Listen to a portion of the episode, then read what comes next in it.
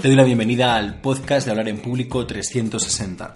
Mi nombre es Lucas Burgueño y voy a acompañarte en este podcast sobre la comunicación no verbal, la postura base del comunicador 360 grados, para que utilices tu cuerpo a tu favor, al de tu mensaje y en definitiva, al de tu público.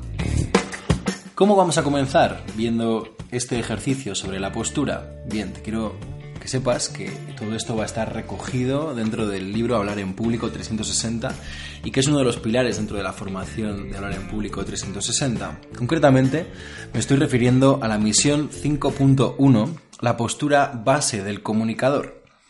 Tu postura informa a tu público. Les da muchísima información, somos mamíferos, estamos diseñados para que nos dé información lo que estamos viendo. Y también les vas a transmitir tu seguridad en lo que dices y tu actitud hacia ellos. Recuerdo una vez en un entrenamiento un alumno que eh, cogió esto de la postura como muy en serio y sacaba muchísimo pecho, ¿no? Se erguía como demasiado, parecía como un pollo hinchado.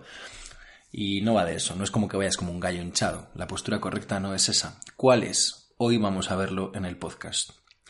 Demasiado erguido y con la cabeza alta, error.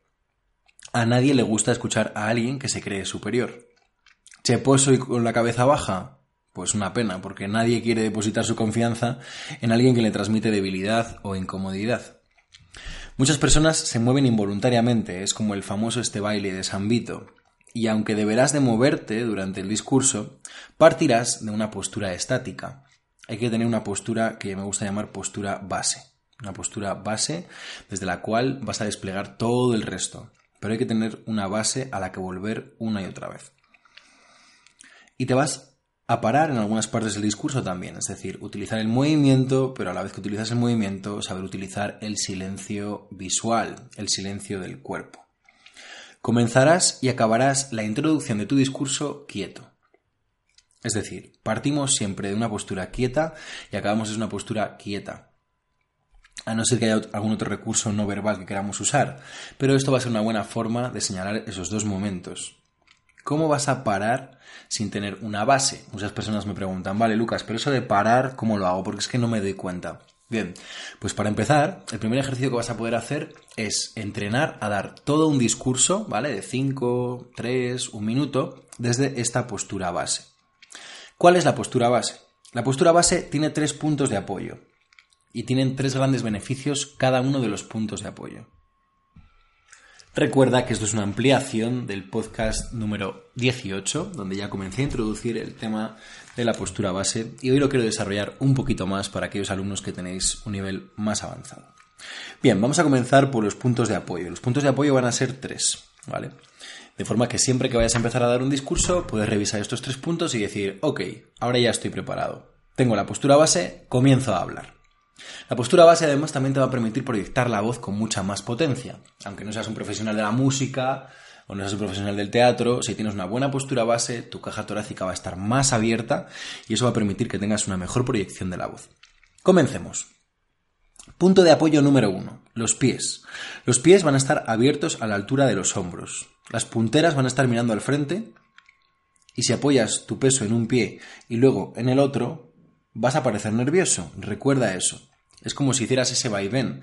Vas a parecer nervioso o incómodo y la audiencia se va a distraer. Por lo tanto, pies abiertos a la altura de los hombros, punteras mirando al frente, no como un pato, no cruzados los pies. ¿Qué vas a ganar con esto? Pues vas a evitar las piernas cruzadas, vas a evitar el baile de San Vito y eso te da una base que transmite estabilidad y que transmite algo muy importante, que estás cómodo, que estás cómoda en tu propia piel. Por lo tanto, primer punto de la postura base, los pies abiertos a la altura de los hombros, las punteras mirando hacia adelante. Segundo punto de apoyo, las manos. Ya tienes los pies establecidos, ahora vamos a las manos. Muchas personas confunden utilizar los gestos con mover las manos aleatoriamente. Aleatoriamente o arbitrariamente. Es decir, si tú siempre mueves la mano de la misma forma para hablar de todo, el movimiento de la mano no está, no está aportando absolutamente nada. Entonces, si yo hago el mismo gesto para hablar del cielo que para hablar del infierno, pues no estoy aportando absolutamente nada, es simplemente ruido. Entonces, vamos a escoger dos opciones. desde la postura base. Y desde ahí va a ser que diremos, ahora muevo la mano en esta dirección o la muevo en la otra, pero no que sea un movimiento nervioso para liberar tensión. Entonces, tienes dos opciones. Opción A. Los brazos caen en paralelo, dejando las manos a la altura de las caderas. Esta es la más rara de todas, porque la gente se siente súper incómoda. Es en plan, ¿cómo voy a dejar los brazos caídos? Pues créeme que queda elegante. Haz la prueba, ve a personas hablando con los brazos caídos en internet, grandes comunicadores que lo hacen y sobre todo desde establecer esa postura base. Brazos caen en paralelo, dejando las manos a la altura de las caderas. Opción B, con las manos. Brazos flexionados a 90 grados, los codos flexionados a 90 grados y las manos a una distancia intermedia del pecho. Las manos se entrelazan con los dedos relajados. Es decir, no empiezas a jugar con ellos, no empiezas a presionarlos, es simplemente como si te dieras la mano amablemente a ti mismo, pero entrelazando los dedos. Y evita tocar anillos o coger un boli, y mucho menos lo del famoso hacer clic, clic, clic, clic, clic con él. ¿Qué beneficios vas a tener con una de estas dos opciones con las manos? Bien que las dejes en paralelo o bien que las cruces frente a ti, a la altura del ombligo. Pues vamos a prevenir el movimiento de batidora, ese movimiento repetitivo que no aporta nada. Y también las dejas descansar para usarlas con más efectividad. Ten en cuenta que si las manos están quietas durante un tiempo, después cuando tú las mueves, tienen mucho más impacto.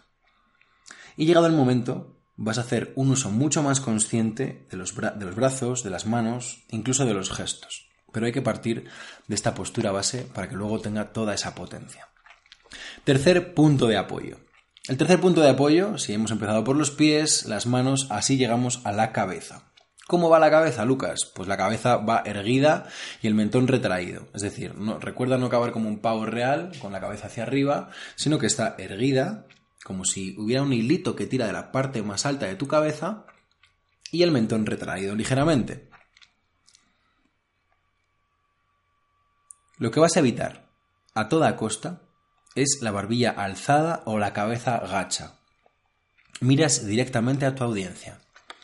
¿Qué gran beneficio obtienes con esto? Pues que vas a mostrar respeto a tu audiencia y a la vez optimiza tu postura para hacer contacto visual. Al erguir la postura, haces espacio para el aire en tu caja torácica y proyectarás con mucha más fuerza tu voz.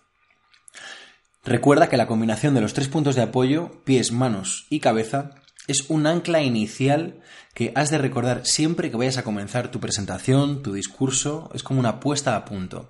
Incluso si en la mitad del discurso te sientes más nervioso o sientes que te estás trabando, vuelves de nuevo al lugar en el que empezaste y a la postura base. Comunicarás confianza y comodidad. Todos queremos escuchar a alguien seguro y cómodo porque el confort y la seguridad se transmiten. Somos mamíferos y nos transmitimos las emociones. Si quieres hacer un ejercicio que hacemos dentro de la formación de hablar en público 360, te lo voy a dar. Esta es la misión 5.1. Todo el sistema de hablar en público 360 se orquesta en discursos y en misiones. Misiones son ejercicios mucho más cortos, como este que vas a ver, y luego una serie de discursos en los que ya entrenas las habilidades en paralelo, todas a la vez. Si quieres practicar la postura base del comunicador, te propongo la misión 5.1. Escoge la postura y realiza con ella una introducción. Elige una, una modalidad para las manos, bien la opción A que te he dado, en paralelo dejándolas caer, o la B, y manténla. Introduce tu discurso manteniendo la postura base durante un minuto. Si mueves los pies o pierdes algún punto de apoyo, el tiempo vuelve a comenzar. Nada de mover los pies o las manos. Habrá tiempo para eso en la próxima misión, en los próximos ejercicios. Si todavía no tienes un tema, pues mm, para hacer esta introducción, ¿no? Pues puedes improvisar sobre uno de estos. Tu comida favorita, la última vez que te emocionaste o una afición que tuvieras en la infancia. ¿Cuánto tiempo tienes para hacerlo? Pues tienes que lograr hablar un minuto seguido manteniendo la postura base en los tres puntos de apoyo, pies, manos y cabeza tienes que estar un minuto hablando desde la postura base. Muy bien, te recuerdo que tenemos la presentación del libro de hablar en público 360 el próximo jueves 7 a las 7 de la tarde en la Casa Revilla en Valladolid.